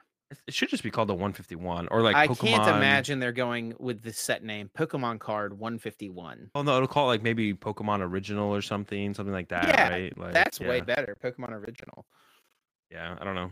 Pokemon OG. Yeah, Pokemon Card 151 doesn't make a whole ton of sense. I agree, but yeah, they'll give us some kind of a, a different name. But yeah, not too much to talk about as far as the new cards. Yeah, sadly, nothing super exciting. Hopefully, in the last few reveals that are upcoming, we'll see something cool. But with that being said, we can move on to the next segment of the podcast. Before we get to guess that flavor text, we do need to take a moment and thank our sponsor, Dragon Shield. Huge thanks as always to Dragon Shield for being a sponsor of the Uncommon Energy podcast. Dragon Shield makes some of the best card gaming and tabletop gaming products and accessories on the market, including sleeves, binders, deck boxes, and so much more. I did rock. Uh, I actually have my pre-release deck right here. I believe these are the Lagoon dual mats that I used at my pre-release this past weekend. Feels pretty good. And uh, I'm gonna be rocking. I'm not sure what color yet, but I gotta decide. I got. I, I'm gonna figure. I might just go with the classic black mats for Milwaukee this weekend, but I've got a few colors to choose from as well. Yeah, I still got some of the turquoises. I think I'm gonna rock it, run it back with the the turquoises that I ran at Hartford. But yeah, big shout out as always to Dragon Shield for being a sponsor of the podcast. And as always, you can find them over at dragonshield.com slash webshop slash US or EU, depending on where you're based. And of course, they're pretty much available everywhere else besides that. Walmart, Amazon, local game stores. Find them there. Um, yeah, be sure to check them out and uh, appreciate uh, appreciate them supporting us as always. And with that, uh, got guess that flavor text. My turn to pick. Chip is up only by three points now. So Is that right? Oh no, yeah, it yeah, four yeah. points. Wait, No, did I get a point? You didn't get a point. No, you didn't get a point. Chip is still up by four points. Let's I get thought I did. Uh, but we've had a little bit of a. Uh, it's been a little bit, stale for a little while. Like I mean, there's been uh, a little bit of a stalemate. Like no one's been gaining or gaining points. I was gonna say losing points. I'm pretty sure my four points. point score was literally like three weeks ago. Yes, that's quite a while. That's Almost three episodes. Um, but it's my turn to pick for Chip. The way it works is I'll one of us will read the flavor text on a card, and then it's up to the other host to try and guess what Pokemon that that flavor text belongs to. And there's three lifelines that you can use. If you use no lifelines and guess the card correctly, you get four points for each lifeline you use, minus one point. What set the card is from, what stage the card is, read an attack name. Chip, are you ready for this week's flavor text? Let's get it. Come on, Azul, give it to me. Eight points up. Here we go. Because it is very proud, it hates accepting food from people. Its thick down guards it from the cold. It's thick down, guards it from the cold. Yeah. Very proud. Okay, so I'm pretty sure isn't like a down. That's like the like that's like the chest feathers of a bird, I think. I want to say. And it's a very proud Pokemon. So a proud bird is kind of what I'm leaning towards and not accepting food. So that makes me think of like a city bird or something like that. Didn't we just have Pidove as a guess? Yeah, oh, that was last week, and you like didn't get it. It's not going to be Pidove. That doesn't have a thick down. I don't think. I don't Good. think. And also, Pidove is dumb. It's definitely not proud. Um. Oh yeah, I'm. Huh, You're just hating on Peto. bro? Pidove. You look at those eyes. There is nothing going on between those two eyes. Not a thing at all. Not a thought in the world. Um. Yeah. So I'm definitely thinking some sort of bird. I'm trying to think of How does Chip hate Peto? proud. Could be Mandibuzz? Mandibuzz has a thick down. I also could like be misremembering what a down of a bird is. And I also could just be completely wrong and it's not a bird, but I'm pretty sure like a down of a bird is like the the like thick feathers around its neck. Could be totally wrong, but Mandibuzz Mandibuzz's down do be thick. Um uh man, I might have to use a lifeline here. Let me start. Mandibuzz is kind of what I'm leaning towards right now, but I don't think that it's. This doesn't seem very fitting because I don't think Mandibuzz is a Pokemon that would be in a situation where it could accept food from a person. Let me use a um what stage the card is, lifeline. It is a basic. All right, so definitely not Mandibuzz. Vullaby does not have much of a down. What is an attack name? Give me an attack name. Wave splash. All right, well. Is it Ducklett? No, it is Dang. not, dude. I thought I like said this, and then you knew what a down was, and I was like, I don't know what this is. It is. And this will make Wait, wait, use the use the last lifeline for anyone last playing. lifeline is breakthrough. All right. Oh, is it? You'll get it when I tell you what it is. For No, sure. is it Star? Is it Starly? No, Wave No. Splash. Wave Splash is a water flying. Is it Wingull? I think like it's a it's a kind of bird, but it's not. It's not a flying Pokemon. Yeah, it doesn't. I, they don't usually. Fly. They can't fly. They can flap. What? Breakthrough. Piplup. Piplup. Yeah. And when Mm, you think of Empoleon, Emperor Pokemon, um, very proud. proud, yeah. I thought you were gonna get it when you got the the thick down. I was like, who? I didn't even know what that was. I just assumed that meant it's like coat. Um, I like which- wasn't hundred percent sure that's what it was, but I was right apparently.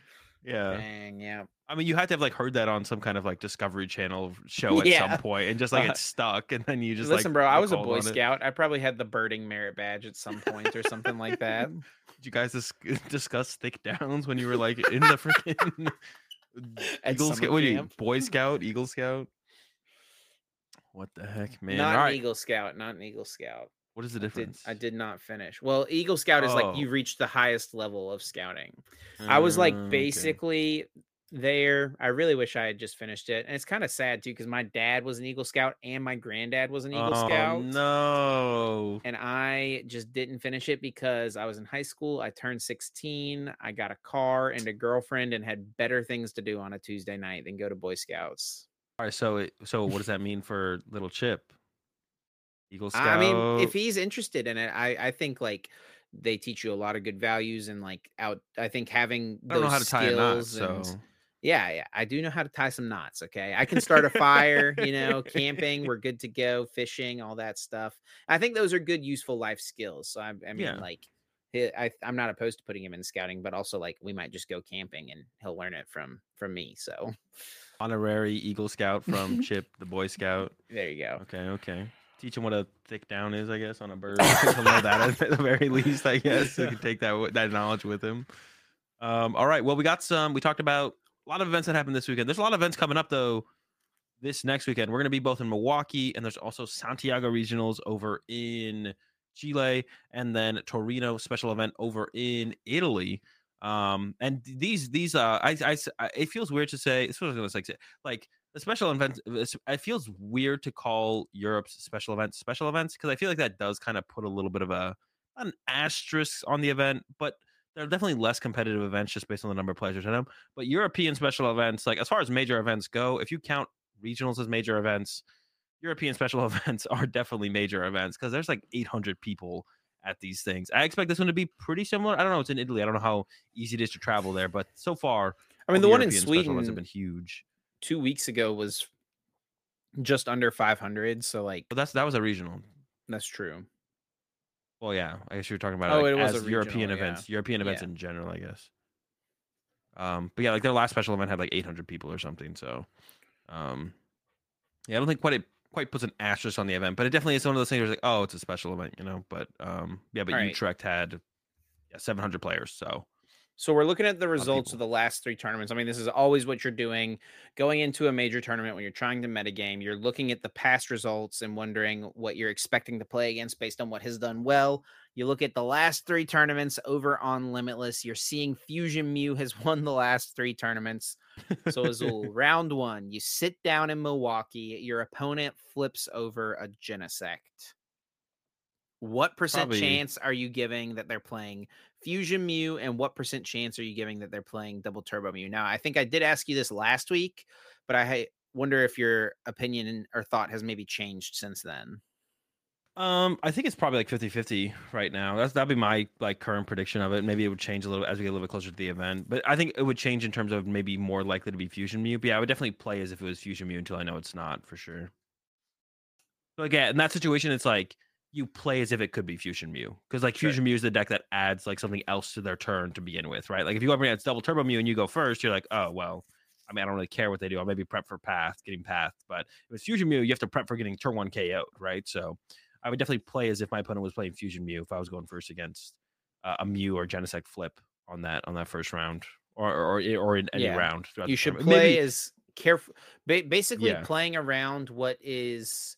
At some points, you have to play around what's most likely, but also generally, especially in this situation, early on, uh, like in a t- like game one of a set, right? You just want to play around every. You want to play as carefully as possible, right? Not put Yeah, yourself in a most part. situation where, um, be a big punish because you only put down one Lugia V or something. yeah, exactly.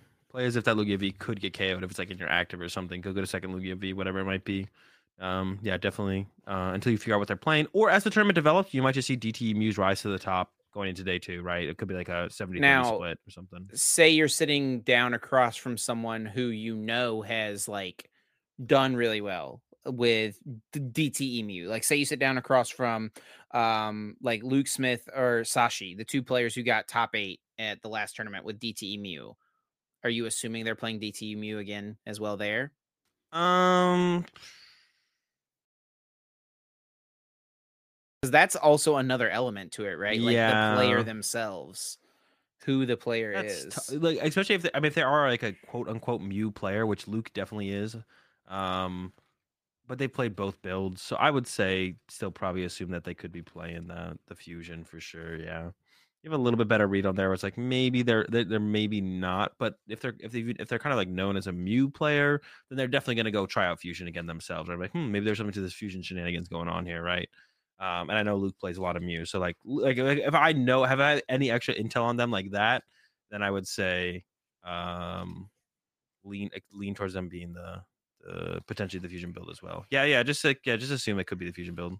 So say you you're someone who's been playing mostly double turbo Mew because let's be real, if you're playing Mew in this format, that's what mostly people have been playing at this Yeah. point, right? Mhm. You see that Fusion Mew has done so well. It's won three majors in a row.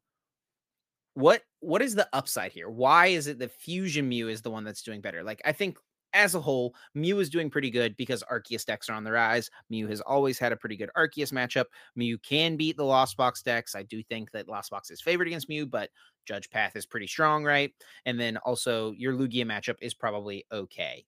Um, I think and, I think and- it's and you're just though, a like- powerful deck. You're just a powerful. yeah, you're deck. powerful no matter what. I mean, I think I think like we said with like the hybrid build, you're kind of getting best of both worlds. Powerful turn one attacks going second. Um, the potential for quad fusion energy for big one hit KOs, uh, as well as the disruption of the judge post path. And I think it is that yeah, I think with the fusion Mew, your Lugia matchup is favorable. um, as well as your Arceus matchups. I think that's like where the power of it kind of comes from. Like we mentioned, 24% of day two was Arceus decks at uh, Hartford. Um, and like Lost Box, even though you are generally favored against Mew, uh, it's a tough deck to play, right? So Mew, like if you just pair up two average players against each other, that matchup is probably getting close to 50 50, or maybe you could even call it slightly Mew favored, right? Like one sure. of the decks is definitely a little bit easier to play than the other. So it's yeah, gonna come out on top. As far as like results definitely. in today too, that's gonna affect it for sure. Definitely a factor for sure because like it's easy to put yourself in a position. I know this because I've done it, right? Where I'm like, I remember at um at Arlington, you know, like I I tested Kyogre right before the tournament. Um, but like it was my first time like really in like a competitive setting playing the deck. And I had hit like three Mews on the day and I had beaten all of them. But I remember talking to Caleb, I think it was during the lunch break, and being like, Yeah, dude, I've just been like um and I remembered in one of my games, it was like against Fusion Mew as well. I just like turn one Drapion for two prizes and then they didn't have Lost City. So I just got it back and did it again. And then I got Roxanne and drew enough to just get it back and do it again. and I, I told Caleb, like, oh yeah, dude, the Mew matchup feels so easy. And he was like, yeah, I probably would not be playing it like that. yeah, you definitely want to not get Roxanne. That's like step one in the. That's like the advantage of playing the Kyogre. yeah, yeah. Don't get Roxanne. Oops. Um, but yeah, I think Mew's going to be pretty popular this weekend, right? It might. I think it's going to break out of its twelve percent, ten to twelve percent range. It'll probably get close to that uh, 14, 16 that we saw get up to a little bit a couple times last format. Um, it'll be around there. I think. I think it'll be pretty popular. It'll be. It'll definitely be competing against Lugia for second most play because I do think Lost Box will still probably hold that most play, but it could be close to be honest. Between those three, Mew, Lugia. We could just see a bunch of 16 to 18 percenters up there. Mew, yeah, Lugia, it might box. look more like what the meta looked like in the Lost Origin format, right? I remember I looked back recently at the meta chart. Kiram for... be like uh, 20% of the. no, but I looked back at that meta chart from, I think it was uh, not Baltimore, what was that? Peoria Regionals, I think it was. And um, it was like the most played deck was 16%. It was like 16, yep. 14, 12, 12. Like that's what a fun meta looks like, man. Whenever it's more diverse, you could sit down across from anything the next round, right? Um, I think that mm, that type of meta is really enjoyable. It does make yeah. it a little harder to like find something to counter the meta, like a, a good true anti-meta yeah. strategy, which to beat a bunch of 12 percenters. Yeah. yeah, which is tough to do. Yeah. Um, um, but you mentioned Lost Box chance it goes down and play a little bit, maybe. And maybe it's so. not the top spot. I think it is probably going to be close between the three Arceus decks, Mew decks, and um, the Lost Box. But which Lost Box version? I mean, I think everyone knows that you're partial to Kyogre, right? But maybe let's just talk through like the pros and cons of each, right? So the I, it feels like there's kind of four main ways people are approaching Lost Box right now. It's the Turbo build, it's the Sky Seal Stone build, it's the Kyogre, and then Sablezard kind of just as an outlier, a little bit different. Pros and cons yeah. of each one of them, and maybe just why it's been Kyogre for you these last couple tournaments. Um, I think well, I, I just feel Kyogre gives you just the better matchup spread for sure. Um, just gives you a better old matchup spread. I think you could maybe argue like Sky Seal Stone build has a better Mew matchup, but that'd be the kind of it. But with Melwood coming back into the mix and them, them attacking with Deoxys early, I don't even know if that's true anymore. Uh, if you're going turbo, I think you're going all out. I think you look at uh, Brennan Cameraman's list and you're, you're mm-hmm. doing something like that. Pokestops and trekking shoes and like just send it. I would maybe play, especially with the Rise of Mew, I would maybe cut something for a Sky Seal Stone still. Um, to give you that little bit of a potential play against the Mew matchup and the Lugia matchup. That's maybe the only thing I would adjust here from uh Brennan's list would maybe getting a Sky Seal Stone in there because I feel like it is really powerful in the Lugia and the Mew matchups. But I think you should be shipping it. I think like the kind of the the in between Sky Seal Stone build that we kind of saw that uh, Hedrick took down Bogota with. Uh, I don't really like that build anymore, or like the ones where it's like kind of uh, they don't even have the Sky Seal Stone in there, but it's just like the the initial builds of Turbo that we kind of saw. I think you should be playing Kyogre, or you should be playing All Out Turbo, kind of like Brennan between those two builds. And I think Sky Seal Stone does fit in there sometimes in certain lists. Something like this, I could see being okay, but I feel like the Sky Seal Stone advantage that you get in the Mew and the Lugia matchup, you have a, a higher win percentage with Kyogre. So Um, yeah, I don't know. It, it feels like if you're not, it you should be going all out turbo or playing Kyogre. It feels like, and I, I don't think Sablezard has has any room in the meta anymore. Um, Yeah. because the Lugia matchup is just too tough for that deck, and everyone has the Penny or the Thorton. But if they cut him, get that Mawile combo back in there, you could be cooking. Yeah, so you played Sablezard with the Mawile at EUIC, but just the way the meta is shifted right now, maybe there's a tournament in the future where it's better, right? Where you can get the Yeah. Mawile combo in there. It's probably not this weekend, right? It's we're getting there. We saw like no pennies in the two lit top eight lists at Lima. I think there was no, there's not a penny in one of. I don't think there was a penny in either of them. Dude, I just know for sure if I, I'm just assuming Reagan is gonna roll up with Lugia again, right? But I know for sure Another if he's rolling up with Lugia, he's going to have Penny in there. the I've penny seen- is so good outside of yes, It's just good. It's just really good in the deck. It removes liabilities. You reset your Urshifu when Arceus decks bring it up and Yep. punch it. Like it's just so strong in the deck. I just would play it because it's such a good card. It's also good against Lost Box. Like just remove damage from play, liabilities. You don't. You, you're not going to get cheesed by Mawile as well. Like if anyone who still has Mawile in their deck, which is not many, if any, people. Like, um, yeah, yeah. I think the penny's a kind of a in there for sure. So that being said, you think Ogre's best, obviously, but which version is going to be most popular when people want to play Lost Box this weekend? Are they going to be gravitating towards Kyogre builds, or is map maybe a little too daunting for some players?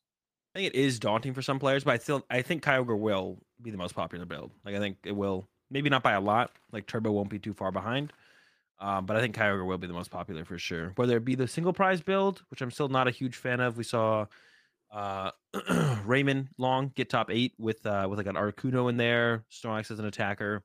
Uh, I don't know if they had the Zation at Hartford. I'm gonna look that up right now because I'm curious. But um, yeah, I think uh, they had Kyogre there still for sure. So yeah, I think you just like Kyogre um, will be the most popular, definitely. Uh, maybe not by a ton though. Maybe not by a ton. Yeah. So, and then one last question about Lost Box, and we'll move on. Um, as someone who's you know you've played Kyogre a bunch, both this season and last season. Um, if someone's rolling up to this tournament and they've played Lost Box, but they're playing Kyogre for the first time, you got any tips or anything you'd give them compared to di- like how it differs from other Lost Boxes, or maybe some note about the meta specifically?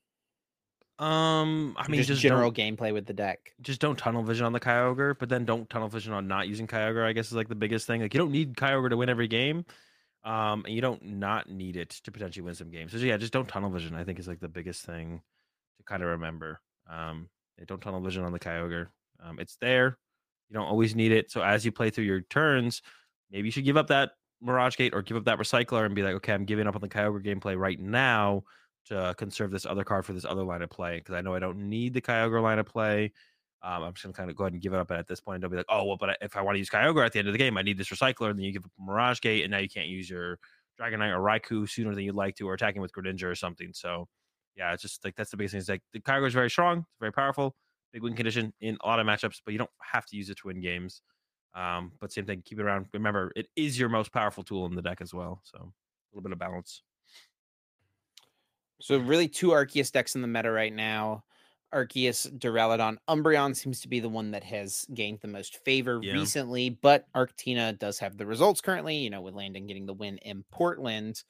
And it still did okay in Hartford. There was a couple in top 32, but overall, I mean, the story of Hartford, I think, even though Fusion Mew did win, was just kind of the like, you know, this deck There's a lot. kind of it got on the radar in uh Portland with the top eight finish, and then it was just it exploded in Hartford, right? It was everywhere yeah.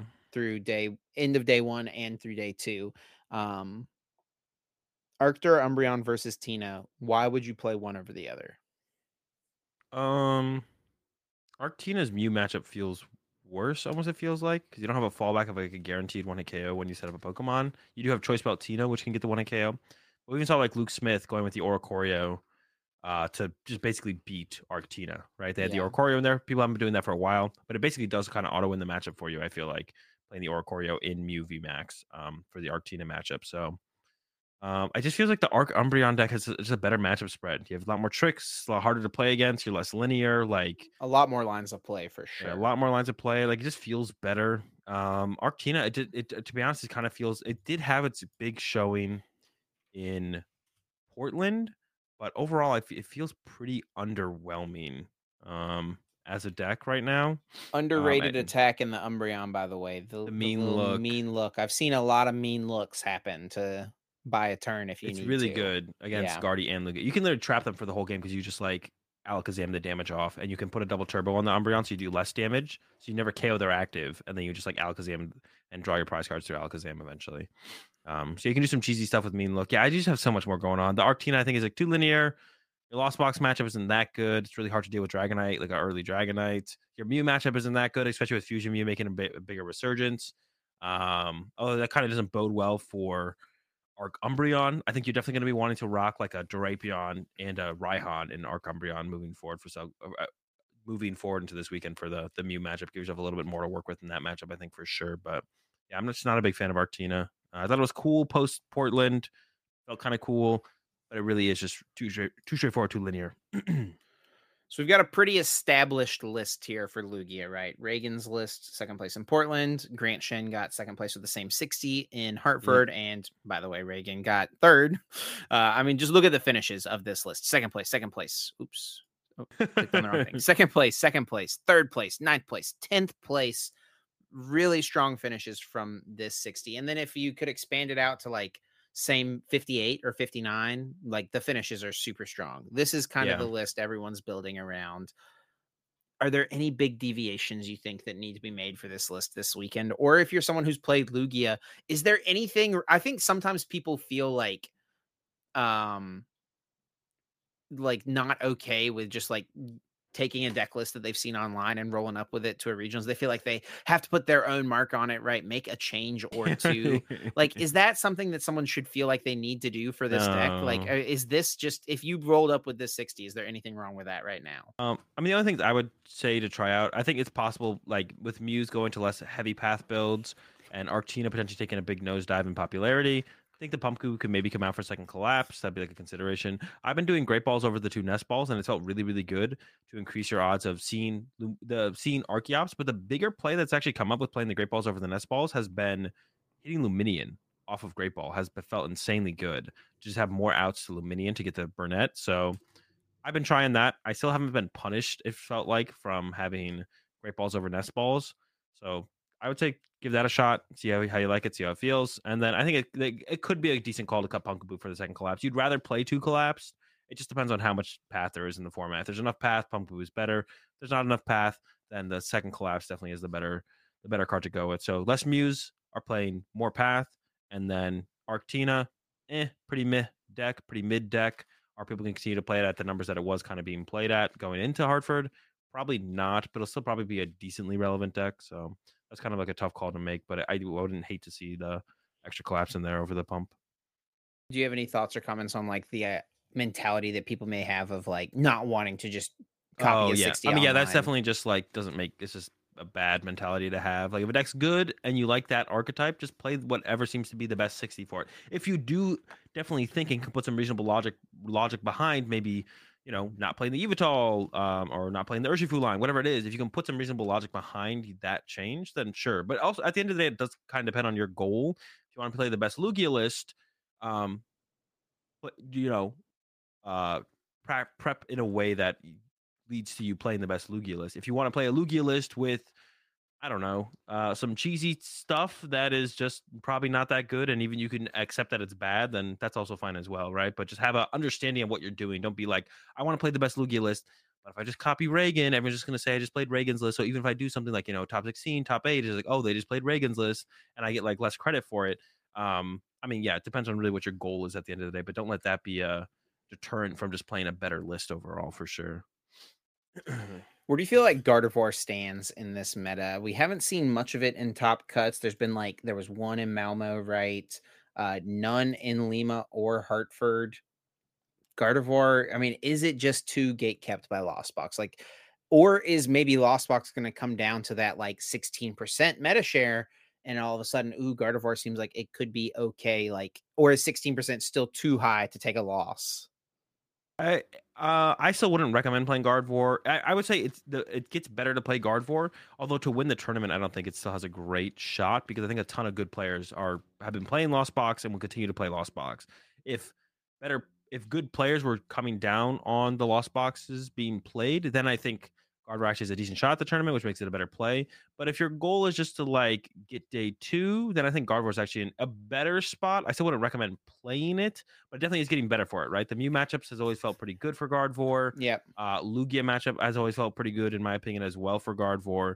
Both of those are getting more popular. Lost Box is getting less popular. But at the high end of things, I think it's still going to be a pretty large percentage of good players playing it. So if your goal is to win the tournament, I wouldn't recommend playing Gardevoir. But day two, Gardevoir is probably pretty two- decent against the Arceus stuff too, right? Yeah, you're you're decent against the Arceus stuff as well. So for for those reasons, like, and that's if that's kind of your goal, you know, then Gardevoir's like in a decent spot. Well, it's not good against the Arctur Umbreon. They got the Alakazam and like the Hawlucha mm-hmm. that really can mess you up. Um, it's not a terrible matchup, but that's like pretty annoying slash tough to deal with. So maybe include something like a Champions Festival. I know those are expensive, hard to get. Maybe you know someone who uh, has some who they don't care if you borrow them. So uh, yeah, maybe uh, you know, borrow, tell them you'll only mass shuffle and uh, borrow some Champions Festivals. Um, uh, but yeah, maybe playing one of those would be pretty good to play around some of that that Arceus Umbreon, which I think will be a pretty popular deck still probably going into the weekend, especially like I said with some of those techs added for the Mew matchup, Drapion and Raihan. So Goodra's tanked pretty hard recently. That's the next deck for us to talk about. We haven't seen much from it since EUIC, really, where it was overall pretty popular. Um, was still kind of popular in Portland, but really didn't do super well there. Um, what what do you think led to its decrease in success? And is there any reason that it could see a bounce back? Um, I mean, I don't think the deck was really that good overall. It definitely struggled pretty hard in Portland because there was so much Gardevoir, right? That matchup I think is definitely unfavorable. Every Lugia deck now has the single strike Urshifu. The Yeah. uh Arceus decks are getting really aggressive with the Umbreon, and they have Duraludon. And uh, I mean, a lot of your loss Zone matchups aren't even that good either. Like the Kyogre matchup's not that special for Goodra. It doesn't just like body the loss Zone decks. Like you're best against the Turbo builds, but if they're getting Turbo, Turbo, Turbo, and like going like turn one, Dragonite knock out a Goodra or something, I don't know. It just does not seem like a good uh, good time to play Goodra. I wouldn't recommend the deck right now. I don't, and I don't know if it's going to recover. To be honest, I don't think it will. I don't think Goodra's recovering. I almost feel like it's like EUIC run felt kind of fluky. To be honest, how well it did at EUIC felt. Looking back on that, I was like, I don't, I don't know. That didn't seem like that's the way that should have played out. Also, the Mew matchup, especially against Fusion Mew, can be kind of tough. Uh, can be kind of rough. So, yeah, don't play Goodra. It's not very good. and then one last deck to talk about coming off a top eight finish in Lima. Any reason that players should consider the Urshifu Inteleon deck? Rapid Is that Strike. something maybe worth picking up?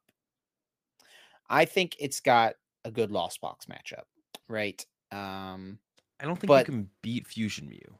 Yeah. Even with double Drapion, like they're still winning the prize trade like every time. Also, So- like, doesn't Fusion Strike Energy stop Alakazam, right? Like, and it also Oh, yeah. stops Inteleon. like, Yeah, I mean, I don't know if those numbers ever matter. Your goal yeah, is always Drapion much. in- twice. yeah, Drapion twice. Sure, sure. Now that's not a thing anymore because of the the fusion stuff. Like the Lu- Lugia matchup stuff, the fusion matchup is tough. The Gardevoir and Lost Box matchups are good, but if both of those are kind of kind of like, I don't think the percentage of Gardevoir and Lost Box is probably increasing at all going into this tournament compared to something like Hartford. Um, because we're gonna see. I mean, Gardevoir might stay about the same percentage. Maybe Gardevoir will come down. I mean, they both might come down a little bit because Gardevoir was still like what sixteen percent or fifteen percent at, um, at Hartford, right? I think it was like fifteen percent I can pull it still up. pretty high. Um, and then kind of did pretty poorly going from day one to day two, if I remember correctly. But yeah, I wouldn't. Uh, I don't think I'd recommend the Urshifu deck right now. I think Fusion Mew's the big reason I wouldn't play it. But Lugia is another one where I said the Lugia matchup does not seem great for the deck. So the deck's cool, very cool deck for sure. But I don't think it's it's one of those decks like I don't even like Gardevoir is like a deck where I'm like, okay, I could see you pushing for a day two with that. Urshifu, I could see you going with an O go pushing for an 03 with that. So I would say But also, no would you be foo. surprised to see it in top eight? no, not really that surprised, but that's just kind of Pokemon in general, right? But like my statement still stands where I was like, I would be, I'd be, yeah, like if you went 03 with Urshifu, I was kind of like, well, that's, I don't know, that's kind of the deck, right? So Sure. yeah, I don't think you're pushing for any kind of day twos or anything with Urshifu, so wouldn't recommend it at all. I mean, Any if you hit enough, if you hit enough, uh, if Urshifu hits enough uh, lost boxes and guardies, you can do anything, right? Just like you know, if you dodge a certain deck enough, then you could do well as well for the same reason, right? So if you dodge, uh, if you only hit those and dodge everything else, same thing, right? any other decks worth discussing at all? Any merit to like?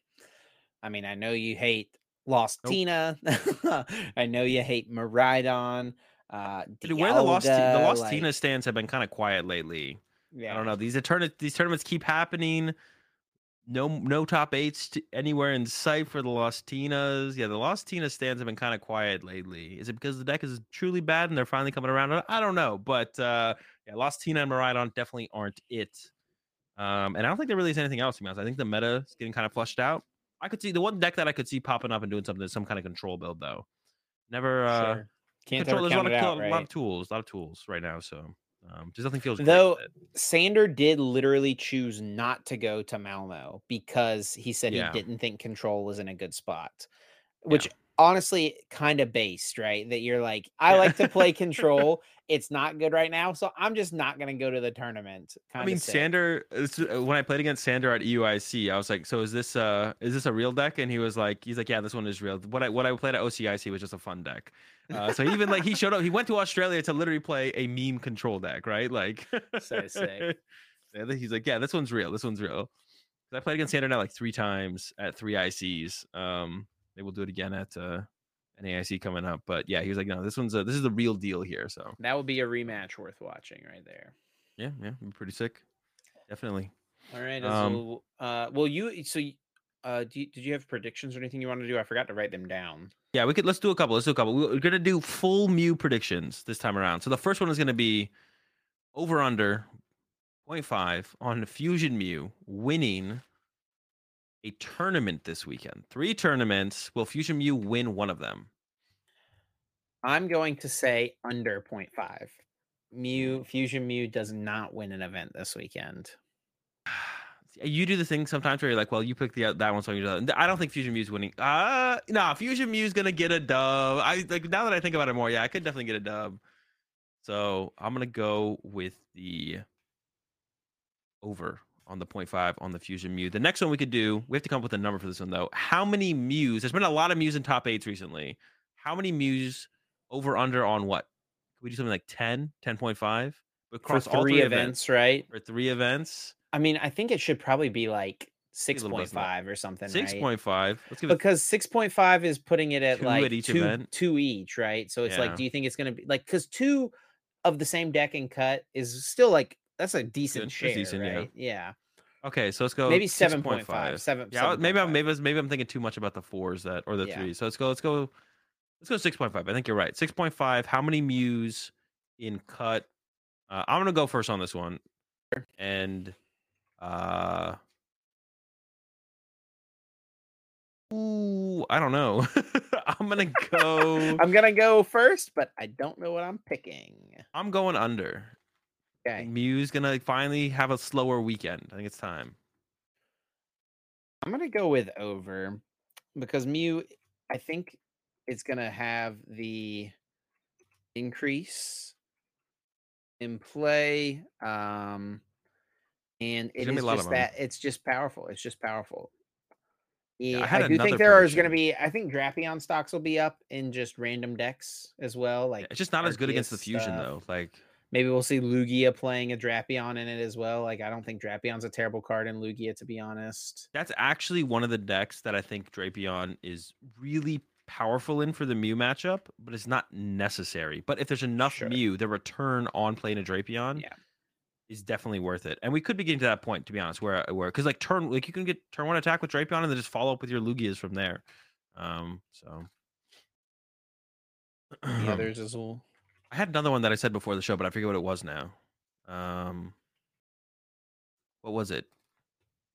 Man, I had one more Mew related prediction. prediction? could- yeah, Mew prediction. So we got the the Will Fusion Maybe the which tournament. version would be more popular, or Yeah, which version do you think will be more popular in Like top eight or day day two? Oh, they See, don't break them down in day twos though. it's tough. Oh, yeah, I don't think they'll break them down We'll have to do top eights then. Yeah, which what do you think is going to be the higher percentage in day two or in top eight in top eight. Fusion? Um, or double turbo? so I said I think there's going to be more than six point five. So if there's seven or three of them double turbo and three of them are fusion, I think it's probably still Man, that is tough.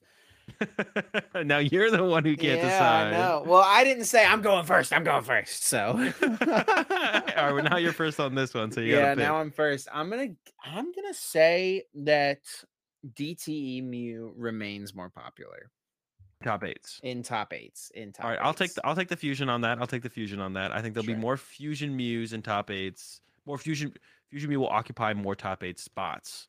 Than the and remember, everyone, we turbo build. are going based off of three tournaments happening this weekend. So Yeah, there's three. There's three this weekend. Three majors: Milwaukee, Santiago, Torino. And I think with that said, um, you can go ahead and send us out chip. Um, go for it.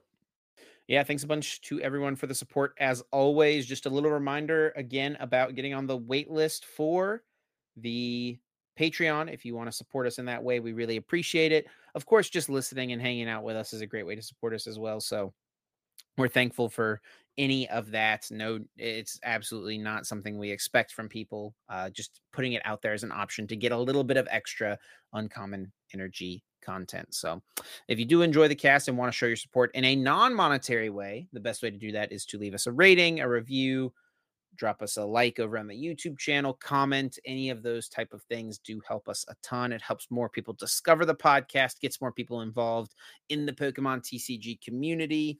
Um, which is what we're all about. You know, we want more people to enjoy this game that we've come to love and have uh, made so many friends through. So, um, thanks so much to everyone for the continued support. Best of luck if anyone's competing in tournaments this weekend. And if you want to stay connected with us, the best place to do that is over on Twitter. You can follow myself at Chip Ritchie, Azul at Azul underscore GG, and then the podcast itself at Uncommon underscore Energy.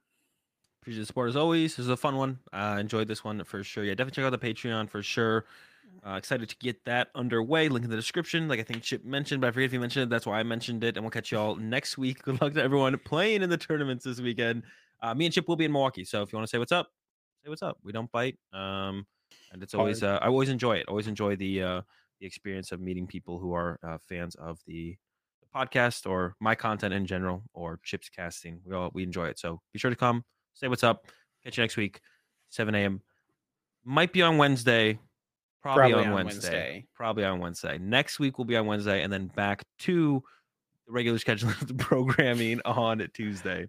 Peace.